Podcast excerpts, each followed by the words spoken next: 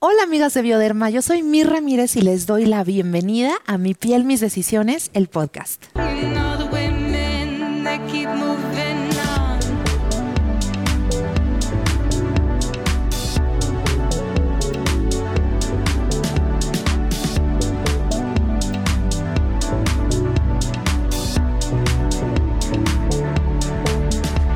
Qué alegría es recibirlas en este episodio. Este es un podcast creado por Bioderma para celebrar los 25 años de Sensibio H2O, que es la única agua micelar que respeta todas las pieles, hasta las más sensibles desde su creación en 1995. Y pues, ¿qué les digo? Este es un espacio creado para ustedes, para reconocer sus decisiones y honrarlas. Y una de estas decisiones es aceptar y respetar nuestro cuerpo. Definitivamente este no es un trabajo fácil, sobre todo cuando hemos crecido en condicionamientos sociales sobre cómo debe lucir un cuerpo femenino. Y por ello creamos este espacio para liberarnos de todas esas presiones, dejar de esconder a las mujeres reales y diversas y aprender cómo nuestro cuerpo puede ser nuestra resistencia. Para hablar más sobre ello, quiero presentar a una mujer que escribe y habla mucho sobre el amor propio, autocuidado, intuición y placer. Una mujer brava, una mujer fuerte y digna como el título de su libro. Sácil Abraham, bienvenida, ¿cómo estás? Muy bien, muy nerviosa. Muchísimas gracias por la introducción tan bonita. Estoy más que lista. Ay, qué emoción que estés aquí. Y pues antes de empezar, eh, vamos a platicar un poquito de ti, de dónde eres, por qué empezaste a hablar sobre amor propio, qué te motivó. Pues me llamo Sácil Abraham Torres, tengo 31 años, soy de Mérida, Yucatán, México. Y básicamente comencé a escribir sobre amor propio en Instagram, particularmente porque sé muy bien cómo es odiar todo lo que eres. Y sé cómo rechazarte todo el tiempo y sé cómo es tener una mala relación con tu cuerpo, con los hombres, con la comida, con la actividad física, con la vida en general. Entonces, básicamente por eso escribo sobre amor propio, porque sé cómo se ve el lado contrario. Entiendo perfecto, yo siento que cada que me veo en el espejo aparece una Marta chiquita, así como hablarme en inglés. y yo no, Marta. y creo que eh, es una cosa como súper bonita, al menos en mi experiencia personal, el aprender a resistir estas voces que me dicen que mi cuerpo no vale porque no es exactamente lo que veo en la televisión. Yo te quiero preguntar para ti, Sacil, ¿qué significa amar mi cuerpo? Yo creo que amar tu cuerpo implica primero cuestionar todas las creencias limitantes que están alrededor de él. Cuando alguien me dice, quiero comenzar a amarme, es, sí, claro que sí, cómo no, pero primero tienes que comenzar a cuestionar lo que crees y por qué lo crees. ¿Sabes? Como qué es lo que aprendí en casa, qué es lo que me dijeron los medios, qué es lo que me dicen las marcas constantemente y literalmente poco a poco ir desmenuzando y quedándote con lo que sea auténtico para ti, lo que resuene contigo. Porque al final del día, nos hay un, hay un término que es muy confuso para mí. Cuando hablamos de mujeres reales, ¿de qué estamos hablando? Yo creo que soy tan real como Adriana Lima, güey. Simplemente nos vemos diferentes. O sea, para mí es un poco confuso el separarnos en mujeres reales y no. Entonces, parte de amarte a ti también es ser aceptante de todo lo que está alrededor sin sentir esta presión por encajar en ese estándar de belleza. Que yo, que yo reconozca, no quiero encajar en este estándar, estándar de belleza, no significa que lo tenga que anular o decir que eso es fake y que esto es real. Entonces, ese es mi, mi opinión respecto al amor propio, muy en esencia ligado a aceptación del cuerpo. Siento que igual la gente se confunde un poco cuando hablamos de aceptación. Justamente en mis redes sociales hablaba hace poco sobre eso, con el tema de acéptate como eres. Entonces, no puedo cambiar. Y mi propuesta es acéptate hoy en el lugar que estás hoy y con base en esa autenticidad, en todo eso que vas a cuestionar para ver cuál es tu yo auténtico, tomes las elecciones que se sientan bien, que se sientan correctas para tu, para tu cuerpo, digamos, en este caso. Claro, y yo quisiera sumar también como aceptar esas decisiones como parte de ti. Yo quiero compartir que yo me operé la nariz en mi juventud y lo escondía, como de no, no le vayas, no se vayan a enterar. La gente no se vaya a enterar de que te operaste la nariz, como si mi nariz ya fuera por la vida siendo una nariz falsa, que ya no es una nariz, sino es una nariz impostora, ¿no? Y entonces siento que eh, en algún momento una amiga feminista me dijo, oye, pero si tú hiciste lo que considerabas en ese momento necesario para empoderarte, ¿por qué lo niegas? ¿Por qué si, fue tu cuerpo y tú lo decidiste y tú lo llevaste a cabo, por qué está mal? ¿no? Y yo creo que tiene que ver también con, pues, con una exigencia muy tremenda que tenemos las mujeres sobre nosotras mismas. En mi caso, como vivir... Eh, normalizando la gordofobia también, ¿no? La gordofobia que está en las revistas, en la televisión, en las películas.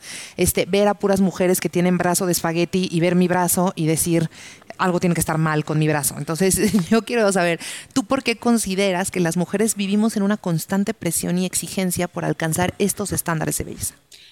Primero porque queremos agradar y queremos pertenecer como seres humanos. Eso de base. Después del instinto de supervivencia está el instinto de pertenencia, porque si no pertenezco, no sobrevivo. Es así de simple. Desde ahí. Entonces, los medios, las empresas, las marcas, la industria lo sabe también que constantemente quieren decirte que algo natural que algo natural de ti, como la celulitis, las estrías, las varices, el acné, las arrugas, los poros, etcétera, etcétera, está mal, para que entonces lo quieras cambiar y te puedan vender cualquier serie de cosas para que tú cambies eso.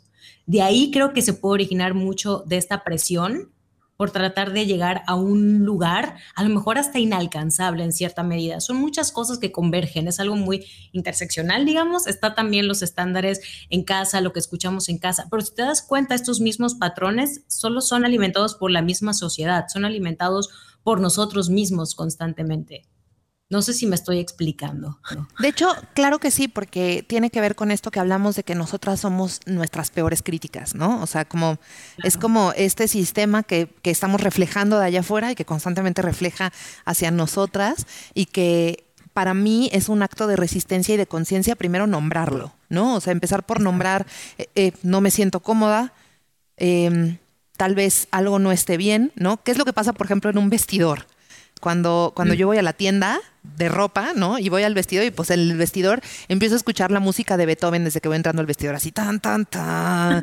¿Te subirá o no te subirá este cierre? ¿No? Y entonces como que lo que hago también es verme en el espejo del vestidor y decir como yo te quiero pase lo que pase hoy. O sea, como no estarnos condicionando este amor, sino empezar a caminar hacia un amor más condicional. Y por eso te pregunto, ¿tú crees que sea posible o qué herramientas podemos obtener para sentirnos mejor con nosotras mismas? Es que siempre vuelvo al mismo punto de partida, cuestionar todo lo que crees cierto, porque de otra de qué otra manera puedes tú conectar con lo que tú quieres realmente. ¿Sabes? ¿De qué manera puedo llegar a amarme completa e incondicionalmente, sin importar cómo me vea hoy, sabiendo que soy mucho más que un cuerpo de entrada? ¿No? Y con eso soy mucho más que un cuerpo, la gente automáticamente cree que vas a tener que descuidar tu cuerpo. Y es como, no creo que sea así, en mi opinión, pero lo primero es cuestionar, cuestionar medios, cuestionar imágenes, cuestionar campañas, cuestionar lo que crecí escuchando en mi casa. Incluso yo cuestionar la supuesta belleza que me atribuyó mi familia por el color de mi piel cuando yo era chica.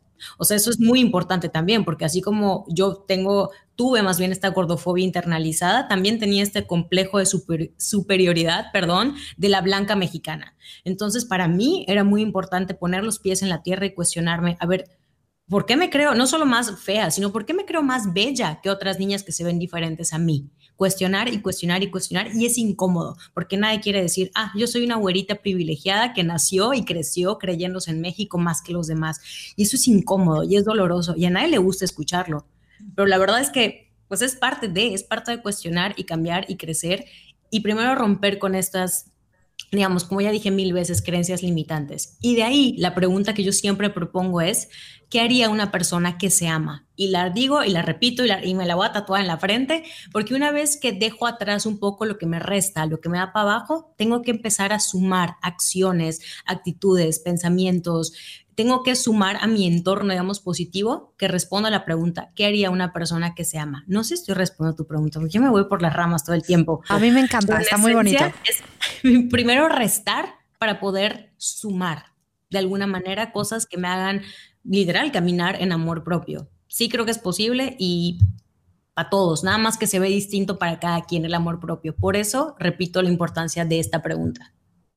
Me parece muy bonito lo que dices y rescato también muchísimo esta parte como de entender cuáles son nuestras inseguridades y cuáles son nuestros dolores, pero también asumir pues cuáles son nuestros privilegios y cómo pues también hemos obtenido un trato distinto o yo me asumo como una mujer que ha obtenido un trato distinto gracias a que tiene un tono de piel que en este país y en este contexto pues abre algunas puertas cuando otras están cerradas. Entonces pues lo hemos hablado en otros capítulos, vivimos en, en un espacio súper colonizado, eh, traemos la colonización acá en el lomo todavía y estamos deshaciéndonos, como dices, de todas estas ideas limitantes que nos amarran a una, a una versión también de la belleza súper acotada, súper angosta, súper super limitada. Y por eso yo te quiero preguntar, ¿cómo surge Brava, Fuerte y Digna? Sassy. Bueno, te cuento porque ya lo conté hoy varias veces.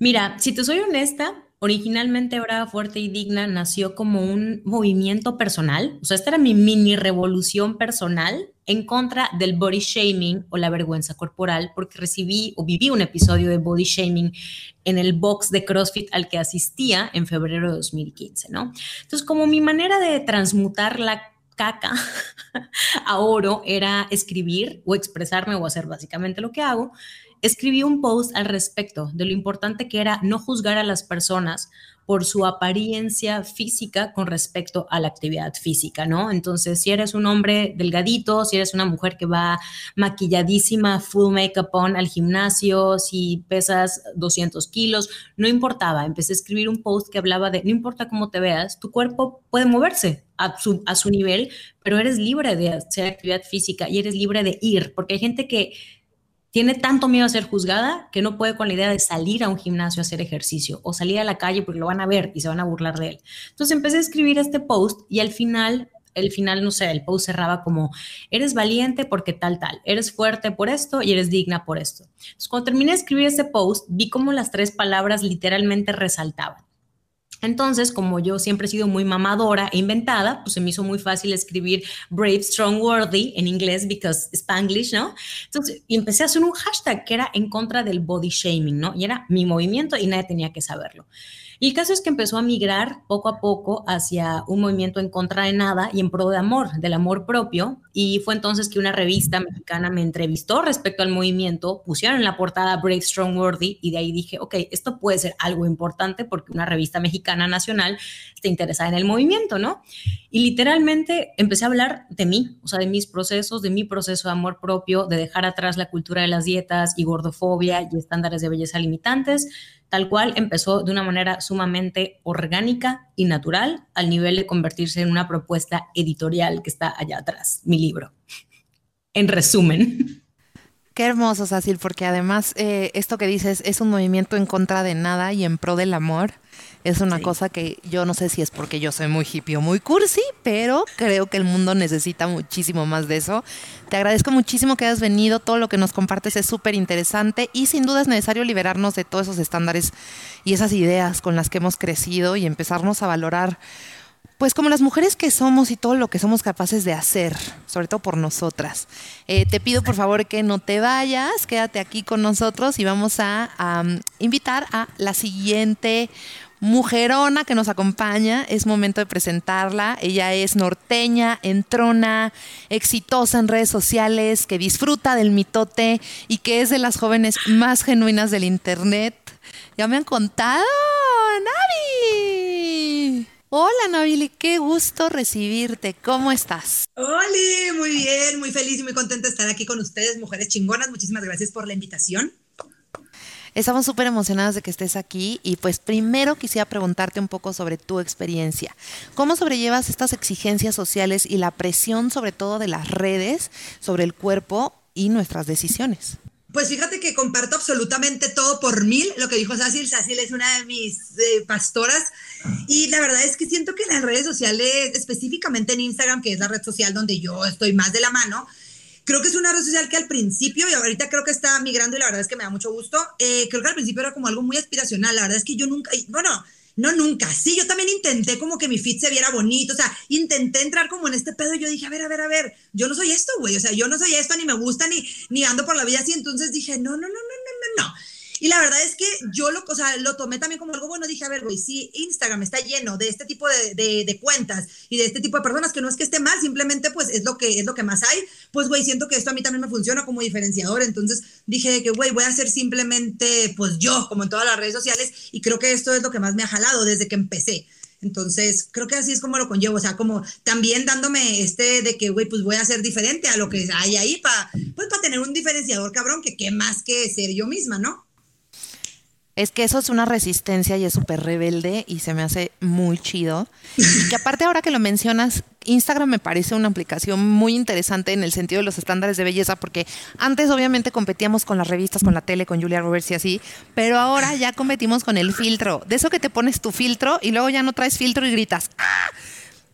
¿Tú qué opinas sobre estas aplicaciones que te permiten como editar la fotografía en tiempo real o el video en tiempo real? ¿Crees que afecta nuestra visión de nosotras mismas? Claro, de hecho hace poquito yo también tengo un podcast donde hablé de justamente de esto, o sea, porque me empecé a dar cuenta, dije, a ver, yo nunca he usado filtros, eso sí, nunca, no me gusta, la, la, neta es que también ahorita que dices de llevar como este pedo de rebeldía, yo la verdad es que siempre he sido muy contreras en mi vida, o sea, en mi familia siempre se reían de mí que era muy contreras, entonces como que este trip de llevarle la contra a la gente inconscientemente, ¿no? inconscientemente como que también me hizo el de que, lo mismo, de que, no, pues no quiero ser igual, o sea, si alguien dice que es azul, yo voy a decir que es rosa, ¿no? Entonces, también con esto de, los filtros hice también una pequeña encuesta en mi Instagram porque dije, a ver, güey, ¿qué necesidad? ¿Por qué la gente se quiere poner filtros donde te cambian completamente tus facciones, completamente tu cara? O sea, más allá de que te cambien la piel, porque la mayoría de los filtros es de que te ponen la piel súper lisita y así, más allá de eso, te cambian completamente tu cara y tú quién, o sea, y quién eres, literal, cómo te ves. Entonces digo, güey, ¿por qué te quieres poner filtros de eso? O sea, puedo entender que hay como ciertos filtros, que un colorcito, que una estrellita, pero ya filtros que te cambian completamente, creo que no, porque claro que sí puede causar un trastorno. Entonces hice esta encuesta, este pequeño, pues sí, esta encuesta, como de que qué tanto te afectaba, tío, o sea, qué, qué tanto de que si eres una persona que usas filtros constantemente, llega el momento en el que no tienes filtro, de que no te puedes tomar una foto sin filtro. Y, la gente me decía que sí, güey, que neta, ellos ya no se toman fotos si no tienen filtro. O sea, que cuando otra persona toma una foto con su celular, no les gusta porque no tienen un filtro. Entonces, sí te haces dependiente de los filtros porque aparte te están como imponiendo este, este estándar de belleza que en realidad no existe o, si existe es algo que es creado. O sea, te ponen como que todas las facciones de Kylie Jenner, ¿no? O sea, que la nariz afilada, que la mandíbula súper afinada, que el pómulo, que los labios. Y es de que, o sea, ¿por qué te, porque aparte te están poniendo también como un estereotipo de belleza que al final de cuentas es, claro, debe de haber una que otra mujer que así nace, pero la mayoría son que no nacieron así. Aquí el problema es que la gente cree que esas personas sí están así cuando en realidad no, se están sometidos a miles de, de cosas que se han hecho que no es que tenga algo de malo, simplemente hay que estar consciente que no es la realidad. Claro, loquísimo, porque antes nos tapábamos las pecas, pero ahora ya se pusieron de moda las pecas de Belinda y entonces ahora parecemos tortillas de harina todas ahí en nuestro filtro. Y yo digo, bueno, esto lo está inventando alguien, o sea, porque no tiene un sentido, una orientación lógica. Ahora, en tu experiencia, ¿cómo le has hecho para no perderte en esta onda de ser auténtica en tus redes? Creo que ha sido, creo que ha sido un proceso también de yo de caminar, de cambiar. Aparte, yo empecé muy chiquita, yo empecé en Twitter cuando yo tenía 15 años, entonces, no, o sea, definitivamente, hace 10 años ya, ahorita voy a cumplir 25. Entonces definitivamente ha sido un, camino donde yo también he crecido, donde yo también me he dado cuenta de quién soy, de qué no soy, así como dijo Sasil, o sea, creo que nos cuestionamos a nosotros mismos qué es lo que toda la vida nos han estado diciendo y qué es lo que yo realmente soy ahorita. Entonces creo que la verdad la lucha más constante ha sido en el que yo me di cuenta que mi valor más grande, vaya, era, era yo misma, o sea, mi personalidad, el ser yo misma sin querer intentar ser otras cosas, porque yo me acuerdo que también hasta cuando empecé en redes la gente me decía de que, güey, es que tienes que cambiar, tienes que, o sea, sí, modificar un poquito tu personalidad o la forma en la que hablas, en cómo te comunicas, eres, o sea, eres muy grosera, eres muy ruda, eres muy, ¿sabes? O sea, muy argüendera. Entonces yo decía, güey, ¿pero por qué? O sea, porque me decían, las marcas nunca te van a querer, porque, porque las marcas están buscando como este perfil cuidado y yo, no va a pasar, o sea, tanto, tanto me aferré a eso que dándome ferra eso que neta duré años yo en, en, generar algo en redes sociales. O sea, yo empecé en el 2011 y empecé a generar yo creo que en el 2016. O sea, porque yo estaba aferrada que, güey, pero ¿por qué? O sea, obviamente si dejo de yo misma, la gente ya no me va a seguir. O sea, ¿por qué me siguieron? Entonces, creo que ha sido como ese también. Eh, lucha, lucha constante conmigo misma y también como que con lo que la sociedad me decía, que, que esto era antes, ¿no? Porque ahorita, tú sabes que ahorita la verdad es que ya se puso de moda, esto así como dices así, el pedo de quiérete, sé tú mismo, que la chingada. Y está chingón, qué bueno que se está poniendo de moda esto, pero también hay que, hay que darnos cuenta si realmente la gente lo hace desde un punto genuino o desde un punto que solamente es como para, estoy perteneciendo, pero en realidad no es que esté siendo genuina, es que simplemente quiero pertenecer a este ahora de ser genuino, ¿no? Entonces, creo que es eso.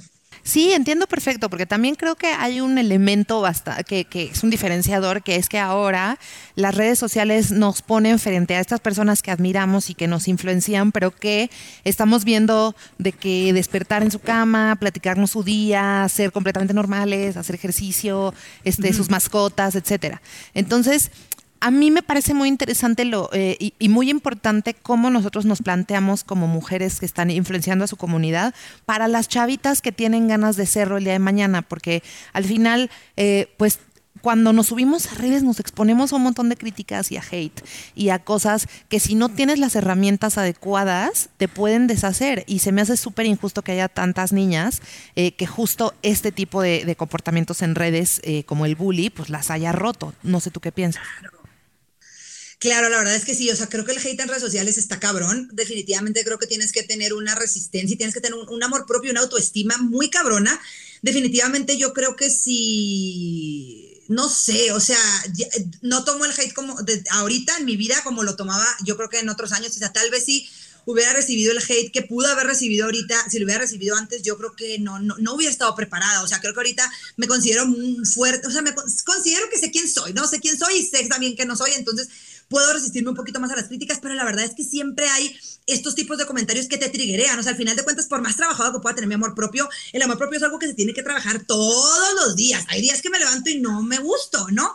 Entonces, y puede haber que, puede que ese día me llegue un comentario pues feo y que la neta sí me pega o me pone a pensar y digo como, ay, me da inseguridad y demás. Entonces creo que también es una, es una lucha constante. Tú estás trabajando en ti mismo, estar seguro de quién eres y también saber que los comentarios de las personas, y es, es una frase que yo siempre digo que también me la quiero tatuar en la frente, que es no dejes que, no dejes que los comentarios de alguien más defina lo que tú piensas de ti, que eso es lo más importante, güey. O sea, en el momento en el que los comentarios de terceros, que ni siquiera te conocen, empiezan a afectar ya cómo tú te percibes, ahí está el problema. Entonces creo que hay que tener muy muy claro quiénes somos nosotros y no dejar como que todos estos comentarios nos afecten, pero tenemos que estar conscientes que va a pasar. O sea, ¿qué más quisiera yo que caerle bien a todo el mundo? Y creo que también me, yo me he enfrentado a esto constantemente, porque yo sin, la neta, inconscientemente, de, de esto, o sea, de esto que voy a contar, me di cuenta hace, desde junio, en junio que yo me di cuenta que yo inconscientemente siempre trataba de caerle bien a la gente, porque la verdad es que yo estoy acostumbrada a, siempre ser como que, ay, de que la Nabil es la que nos hace reír, de que ah, llega y jajaja, o sea,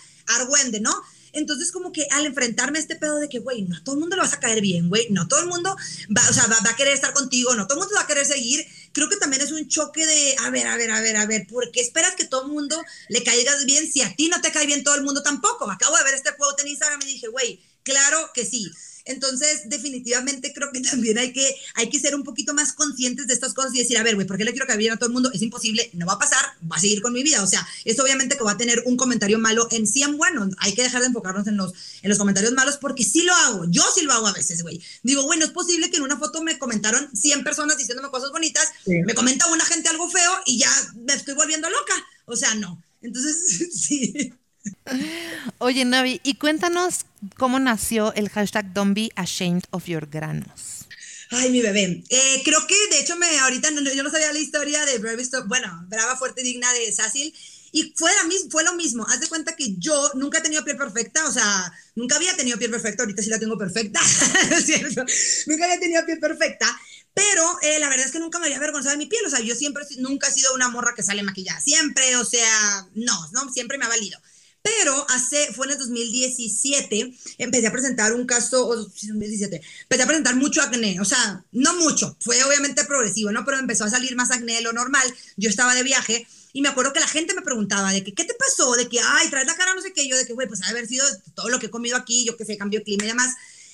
Y subí una foto, porque la gente, ya que la gente me lo empezaba a decir, ¿ok? La gente eh, de, sí, díceme y díceme, ¿qué te pasó? ¿Por qué tienes así? No tienes así la piel, pero te estaba cuidando. Entonces dije, a ver, güey, subí un post, yo también soy de escribir Biblias y letanías en el caption. Entonces escribí un post, güey, diciendo como todo este pedo que, güey, ¿por qué la gente, para empezar, güey, ¿por qué te critica y por qué se fija en cosas que obviamente tú te estás viendo? Primer punto.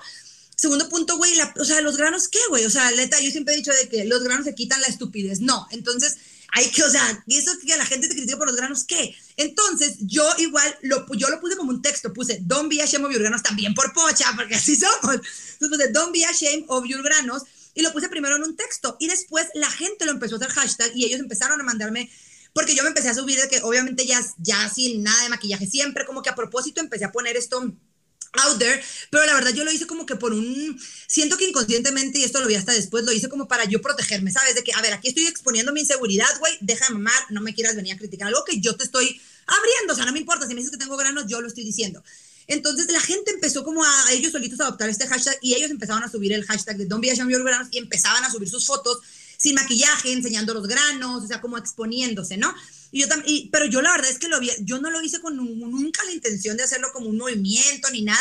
Y me empecé a dar cuenta que la gente lo veía como un pedo de empoderamiento, diciendo como, a ver, güey, si esta morra, que tal vez la ven un poquito más personas de lo que lo ven a una persona, o normalmente, si ella se está exponiendo en una, o sea, en una red social donde tiene muchos seguidores, porque si lo hace ella, ¿por qué chingado no lo hago yo? Entonces, ahí fue cuando empezó a crear este movimiento y la verdad es que yo nunca me di cuenta de lo grande que pudo haber sido. A mí me funcionó demasiado, o sea, me sirvió, o sea, me funcionó en el sentido de que me funcionó en redes sociales y me sirvió a mí, Nabile, para yo darme cuenta también para vencer un chorro de inseguridades, para saber cómo me percibían las personas y también decir, a ver, güey, si la gente me percibe de esta manera, ¿por qué yo a veces no me estoy percibiendo así? Entonces ahí también fue, o sea, como que ahí empecé a trabajar todavía más el amor propio y dije, güey, qué chingón y qué bonito que la gente pueda ver esto en mí, que yo a veces no lo veo. Entonces de ahí surgió todo este movimiento, pero la verdad fue algo muy genuino, o sea, no fue, de verdad, yo ni siquiera lo, yo ni siquiera lo iba a hacer hashtag, o sea, fue solamente un quote. Y de ahí la gente lo agarró y la verdad, pues yo me apoderé también más de ellos y la verdad es que creo que ha sido un movimiento bien bonito porque muchas personas han logrado como que pues quitarse esta inseguridad, ¿no? Del saber que se quitan, de saber que no pasa nada, de saber que es completamente normal, que te valga que, que si alguien te ve, o sea, poder decirle que, güey, se me van a quitar los granos en un 2x3 y tú vas a seguir teniendo esta mentalidad estúpida, ¿no? Entonces, así surgió el Don't Be Ashamed of Your Granos, mi pequeño bebé. A mí me encanta, me empodera muchísimo y yo quiero proponer un hashtag que sea Don't Be Ashamed of Your Papada. Sí. Hay que sumar cosas, el género no se vende, porque siempre estaba yo en la foto como, como fingiendo que no tengo una papada. Sí tengo. Aquí está. Fíjate que Don't Be Ashamed lo dice de que Don't Be Ashamed of Your inseguridades, ¿no? En general también. O sea, yo siempre lo pongo, también cuando empiezo a hablar del amor propio, hablar de que Don't Be Ashamed of Your lonjas, of your panza, X, de lo que sea, que no, no nos debemos de avergonzar de nada de nosotros. Entonces creo que es algo muy universal también. Ay, me encanta, Navi. Muchísimas gracias por venir. No te vayas. Eh, solo que nos toca presentar a la siguiente invitada, una ninja fundadora de Malvestida. Como ella misma se describe, Malvestida es una revista digital que busca romper con los clichés de las típicas revistas femeninas para darle voz a las mujeres auténticas que no tienen miedo de expresarse, romper el molde y mostrarse al mundo como son. Bienvenida. ¡Holi! Qué bueno es todo el chisme. Yo estaba así escuchando de, wow, sí, de acuerdo, de acuerdo con esto, de acuerdo con lo otro. Muy bien, buen mix, buen mix, me gusta. Ay, qué chido que estás aquí en este podcast con nosotros. Cuéntanos, ¿cómo surge malvestida.com? Ok, pues ahí va la historia de Malvestida. En realidad, yo estuve trabajando varios años en la industria editorial y de pronto me, como que eh, empecé a tener estos cortos circuitos de que las notas que me encomendaban hacer, yo no me las creía, ¿no? Y era así de que, a ver, hazte la lista de las mejor y peor vestidas de la alfombra roja. Y yo, pues me vale y además es subjetivo, porque para mí la que está más chida es la que según tú está mal vestida, ¿no? Entonces como que siempre tenía estas ondas de que, ay, y ahora em, escribe sobre que fulanita subió de peso y no sé qué. Y yo dije un momento, o sea, todas estas revistas que les hablan a las mujeres realmente no están reflejando las experiencias que yo tengo, no están reflejando las conversaciones que tengo con mis amigas y además están muy limitadas a que a las mujeres solo nos interesan como tres tipos de cosas, ¿no? Porque parecería para empezar que todas somos hetero, ¿no? Y luego a todas nos, o sea, nos quita demasiado el sueño, que las estrías y los... Y al final yo dije, Ok, habrá quienes sí, habrá quienes no, y además hay todo un mundo de temas que nos interesan. O sea, nos interesa hablar de equidad de género, nos interesa hablar de salud mental, nos, interesa hablar de sororidad, de finanzas, de actualidad, de lo que está pasando coyunturalmente en el mundo, ¿no? Y entonces ya, finalmente, después de que decidí que había tenido suficiente de estos medios tradicionales, pues di una patada ninja y dije, ya, si no encuentro la revista que quiero leer, la voy a crear y obviamente no lo hice sola, o sea, tuve la gran fortuna y la sigo teniendo de encontrar a personas maravillosas que dijeron, va, o sea, yo entiendo como para dónde estás tirando y tengo esto que aportar, ¿no? Entonces es bien chido que ya, pues tú detonas una idea, pero en realidad como que Malvestida ya ha evolucionado a ser un Pokémon donde cada vez hay más puntos de vista, hay más experiencias, ¿no? Y esa es la idea, o sea, vamos a seguir como amplificando estas realidades, estas cosas que vivimos que no es la misma para mí, que para Sácil, que para Nabila y que para ti, ¿no? O sea, cada una tiene una perspectiva de, la realidad, de la experiencia, de la belleza, del amor, de las relaciones. Entonces, pues un poquito de, ahí surgió y así ha evolucionado en estos años. Yo soy muy fan, muy, muy fan de Malvestida, porque Justo yo cuando, cuando crecí empecé a notar que había una diferencia acá bastante marcada entre cómo le hablaban las revistas de hombres a los hombres y cómo le hablaban las revistas de mujeres a las mujeres. No, como que las revistas de las mujeres es como, ya la cagaste, no importa qué hayas hecho. ¿No? este, aquí hay una gama de beige y unos tacones y quítate todos los pelos del cuerpo. Y las revistas de los hombres son como de todo muy bien, excelente. Gracias por respirar. Exacto. Muerta. Ajá, ajá. Entonces, como que yo decía, como que se me antoja más leer esta, o sea, como que quisiera que alguien me hablara desde otro lugar, ¿me explico? Como que quisiera que alguien me dijera como, oye, este, tú muy bien, no sé, ¿no? Eso, mamona, delicioso andar descalza, no tienes que andar en tacones. Ponte brasiero, no te lo pongas. o sea, como... los pelos. Viva el poliamor. Sí, Exacto, ¿no? Como que también había, yo me acuerdo que estaba yo, o sea, desde niña en la fila del, del súper donde están todas las revistas, y yo veía todas las revistas de mujeres y por ahí siempre era como de cómo complacerlo, cómo ser más sexy para él, cómo, cómo ponerte los tacones que lo seduzcan, cómo ponerte lipstick que lo seduzca. Entonces, como esta idea de que siempre estamos posicionadas para la mirada del hombre, ¿no? Existiendo, respirando, ocurriendo para ver si en algún momento nos mira algún hombre y nos descubre, ¿no? Entonces, por eso las publicaciones independientes como Malvestida a mí se me hacen súper valiosas, porque creo que también todas estas voces de mujeres que estamos buscando dónde, identificarnos se reúnen y entonces deja de ser como este medio, independiente a este, como dices, este Pokémon de un montón de voces, esta, esta bola de pluralidad y de diversidad sobre la cual ya yo siento, aunque no esté eh, trabajando en tu revista, yo siento que es una plataforma que también es mía. 100%. Y esa es la idea. Y en realidad no solo lo sientes, sino que lo eres, porque al final Malvestida igual lo nutre la, comunidad. O sea, muchas de las ideas de temas eh, sobre los que escribimos nos los da la comunidad. O sea, alguien nos escribe y nos dice, oye, tuve este tema y no he visto en ningún lado que escriban sobre esto, ¿no? Y es como, ah, qué maravilla. O sea, vamos a hablar sobre eso. O es más, escríbelo tú. O sea, en Malvestida siempre están abiertas las colaboraciones y nos encanta como encontrar estos nuevos puntos de vista porque hay muchas voces que sistemáticamente no han sido representadas y que continúan siendo eh, pues sí, subrepresentadas. O sea, yo siempre lo digo, Malvestida todavía nos falta muchísimo. O sea, hay que llegar a esos rincones donde no hemos llegado, hay que llegar a estas experiencias que todavía no hemos podido tocar, ya sea porque no hemos conocido a las personas, porque no hemos llegado, ¿no? Pero vivimos en un mundo sumamente diverso. Y eso se tiene que ver reflejado en la publicidad, en los medios de comunicación, en las redes sociales, y no lo estábamos viendo. Y seguíamos contestando a estos estereotipos y a estas revistas que sí eran escritas por mujeres, pero bajo la dirección de hombres heteronormados, con una visión de lo que las mujeres necesitan y lo que las mujeres quieren leer, y nunca se habían sentado a preguntarle a una morra como, oye, ¿sobre qué quieres leer? ¿No? ¿Qué te interesa escuchar? ¿Realmente te interesa volver loco a tu chico o te interesa, güey, cinco técnicas chidas para masturbarte? ¿No? Entonces, ha sido así, ha sido como igual una escuela para mí, o sea, para seguir aprendiendo pues sobre feminismo, para seguir aprendiendo sobre racismo, para seguir aprendiendo sobre las personas con discapacidad y sus experiencias, ¿no? Como que cada vez que alguien aporta su experiencia mal vestida, nos permite ser más empáticos, nos permite como entender, ponernos en sus zapatos y decir, oye, claro, o sea, mi, mi privilegio, mi experiencia, mis creencias, mi religión, mi lo que quieras, no es la única forma de experimentar la realidad, ¿no? Y qué chido poder ver cómo alguien más vive, cómo la experimenta y decir, güey, me parece chidísimo, o sea, ya entendí, ¿no? En vez de venir a juzgar, voy a tratar de entender por qué eres como eres, por qué vives como vives. Y yo creo que eso es lo, lo bonito y lo que yo más agradezco del proyecto, es el aprendizaje constante al que estoy expuesta gracias a esa plataforma. Y, por ejemplo, Ale, ¿cuáles tú crees que sean los desafíos de un medio independiente, inclusivo y diverso como Malvestida? Muchos, o sea, de entrada, y, me resonó mucho lo que dijo Nabile, ¿no? De que llevaba varios años en redes y nadie la pelaba, pues Malvestida fue igual. O sea, los primeros dos, tres años de Malvestida, las marcas era un shock, era un espanto, como de cómo me voy a anunciar en un medio que está a favor del aborto ¿Cómo me voy a anunciar en un medio que dice que las mujeres deberían, si quieren, tener los pelos, ¿no?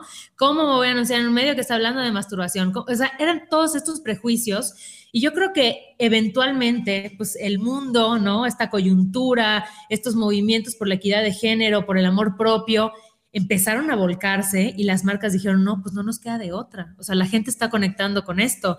Y entonces poco a poco se fueron acercando y, se fueron atreviendo, pero todavía sigue siendo muy polémico. O sea, y todavía hay clientes que entran porque tenemos los números, o sea, porque tenemos a la audiencia y es como de, bueno, o sea, me da miedo, pero lo voy a hacer porque tiene la audiencia, ¿no?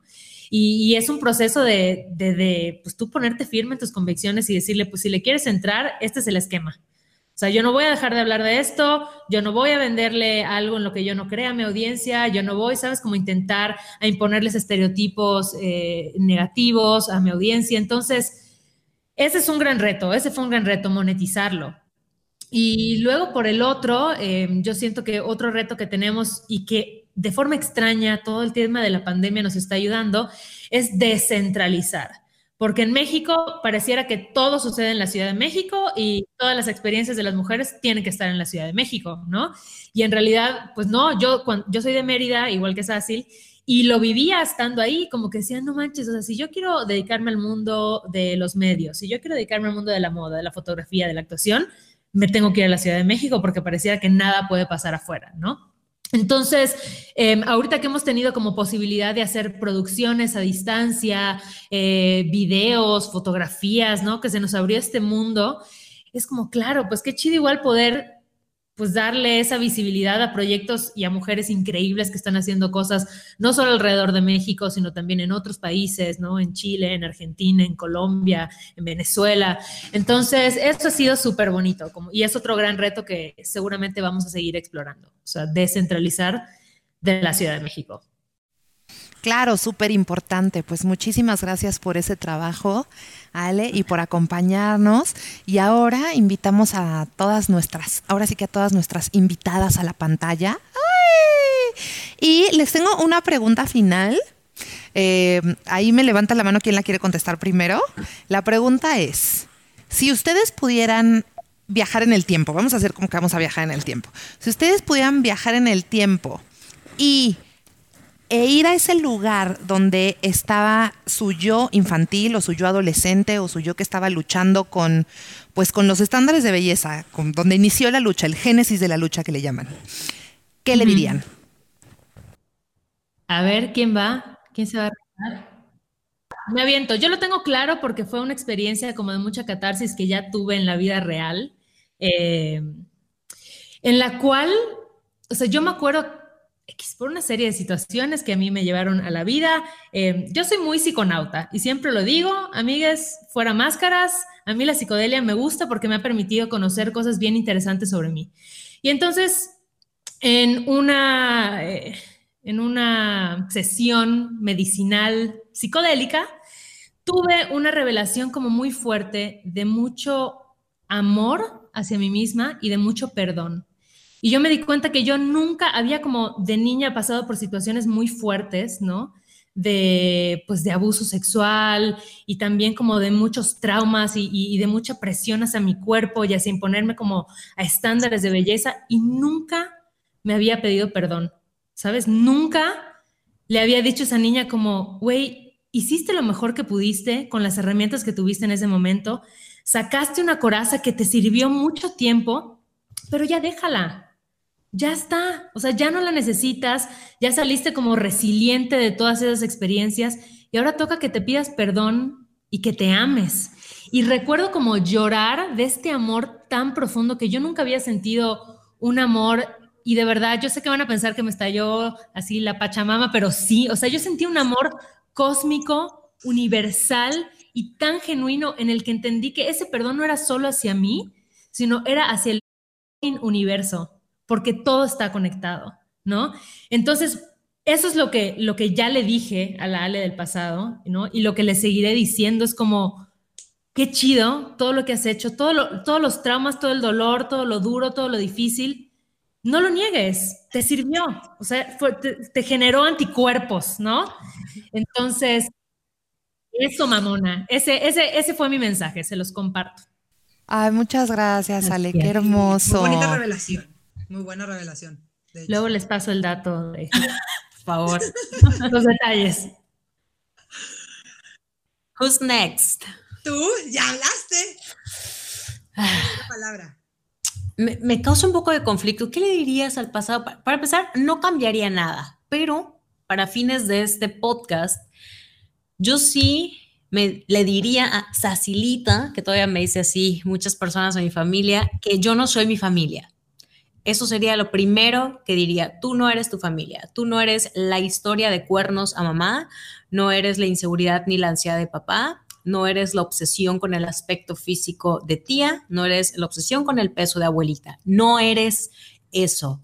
Eres libre de crear tu propia historia como tú quieras y no hay imposibles, porque si lo puedes imaginar, aunque se escuche Disney, lo puedes tener y de verdad trato de vivir mi vida así todos los días, diciendo, si lo puedo imaginar, lo merezco automáticamente. No eres suficientemente nada ni insuficiente para tener lo que tú quieres. De verdad. Y tengo tatuadas las palabras cree y crea. Porque, y acabo justamente de postear, en, ¿qué impacto? En, Instagram, cree. o sea, como que recibí nada más postea, cree. Ah, ok, cree. Neta, si algo me ha enseñado esta temporada de introspección, pues, la verdad, el, privilegio me ha, permitido que sea introspección y no sufrimiento, la verdad, es que puedo tener todo lo que yo quiera y puedo obtener todo lo que yo quiera. Y me di cuenta cuando dejé de contarme todas las historias del pasado, tanto familiares como mías. Es que siempre fui la insegura, la gordita, la que los hombres dejaban, la que dejé, sí, son parte de mi historia y están escritas en un libro, pero tengo que dejar de contarme esa historia todos los días. Entonces me diría y le diría a quien esté escuchando este podcast que no eres tu familia, Puedes amar, aceptar, querer a tu familia, pero no eres ellos. Muchas gracias, Asil, qué precioso. Paz, mi Navi, no huyas más. Yo, yo tampoco cambiaría nada del pasado. La verdad es que esta pregunta me la hicieron hace poquito y no cambiaría nada, pero sí me diría, güey, que, y esto el otro día lo dije en una historia, que sí me le diría a esa Nabile, güey, que, que, o sea, que sí, siendo ella misma, va a poder lograr y hacer lo que ella le dé su gana. O sea, que ese pedo de ser diferente como ella tanto le costaba cuando, cuando iba en secundaria, en primaria, güey, yo nunca fui igual que mis amigas. Para empezar, siempre fui más grande, o sea, tanto, tanto como físicamente y de mi personalidad también. O sea, jamás tuve la misma personalidad que mi, siempre había como que un choque porque no, yo no concordaba. O sea, me acuerdo que sí, hasta la fecha me siguen diciendo como, güey, ¿por ¿cómo te llevas con esta persona si tú eres tan diferente y muchas veces me lo decían como en una connotación un poco pues mala, ¿saben? O sea, como de que, ¿cómo eres amiga de tal si no sé qué? O ¿cómo eres amiga de Naviles y bla, bla, bla? Entonces me diría que sí, güey, que lo más importante es mi autenticidad y es lo más grande que tengo y es lo que me ha permitido llegar a todos los lugares donde he llegado, o sea, muchos o sean pocos. Entonces es eso, güey, que eventualmente sí, ese pedo de ser tú misma, de ser diferente, de, de, de, llevarle la contraria a la gente, va a tener un punto que no, no tienes que ser como los demás y no tienes que estar luchando todo el tiempo contigo misma porque no encajas en lo que deberías de ser, ¿no? O sea, yo me acuerdo que mi primer dieta la empecé desde ahí, mi primer dieta, la primer dieta que hice en el mundo malamente, la que me trajo a todo este mundo, fue en secundaria, entrando a primera secundaria y fue porque todas mis amiguitas estaban súper delgadas y yo no. Entonces, desde, ahí es desde donde tengo que empezar y fue cuando dije, güey, no, no tienes que ser, no tienes que ser igual a los demás y lo más valioso que tienes es ser tú mismo y tu autenticidad. Qué hermoso, Navi. Muchísimas gracias a las tres. Yo acá nomás sumándole a la cursilería, yo creo que yo le diría a mi, mi yo pequeña, que le decían tita, le diría a la tita que, mm, que se está rifando, le diría, lo estás haciendo bien. Lo que sea que estés haciendo, lo estás haciendo bien. Y conforme vayas creciendo, vas a pasarla mejor. ¿No? Porque a veces siento que en la infancia se queda un montón de información que repetimos el resto de la vida, ¿no? Entonces, me gusta mucho esta idea como de la vas a pasar bien, no te preocupes. O sea, puedes ir soltando todo lo que hoy eres y mañana diseñar lo que quieres ser y está bien. Y pues estoy súper, súper inspirada eh, por haber podido platicar con ustedes tres. La verdad, me siento muy agradecida de estar en este proyecto y quiero eh, particularmente pues agradecerles a ustedes el mensaje tan amoroso y tan, y tan bello que estamos poniendo en este podcast. Y pues gracias a Bioderma también por esta oportunidad. Y pues para concluir este espectacular episodio, quiero preguntarles a ustedes tres maravillosas mujeres si tienen un último mensaje que les gustaría compartir con nosotras. Es que ya, soy disco rayado, pero yo nada más quiero decir a quien esté escuchando esto que cuestiones absolutamente todo lo que creas verdadero, todo el tiempo. Que tomes lo que te sirva, dejes el resto y que aunque se escuche muy cliché, muy raro y muy hippie, tú eres Dios y tú eres responsable de tu realidad. Eres responsable de ti misma y nadie más. Así que deja de jugarle a la víctima y ya, comienza a chingarle. la verdad. Amo. Vas, vas.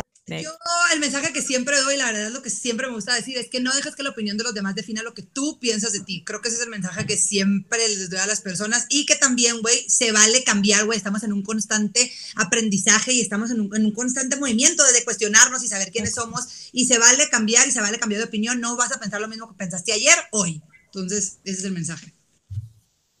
De acuerdo, pues yo creo que igual sumando a lo que ya dijeron estas talentosas mujeres, es como que no hay mayor libertad que ser tú, o sea, que ser genuinamente tú. Cuando llegas a ese punto en el decir, neta, me vale, o sea, todo lo que me dijeron que tenía que ser y decidí no hacer, y me siento tan feliz y me siento tan completa y estoy empezando a conectar con la gente que realmente quiero atraer, esa es la, la experiencia más chida en mi experiencia, es la, la cosa más chida que te puede pasar en el mundo porque empiezas a vivir de verdad muy, muy ligera, o sea, sin máscara, sin el, es que, ¿qué van a decir si digo que hago? Me vale, o sea, mientras yo esté bien con la gente que amo, mientras yo esté como en sintonía y en coherencia con las cosas que son importantes para mí, neta, me vale, me vale lo que piensen los demás de mí, lo que digan los demás de mí.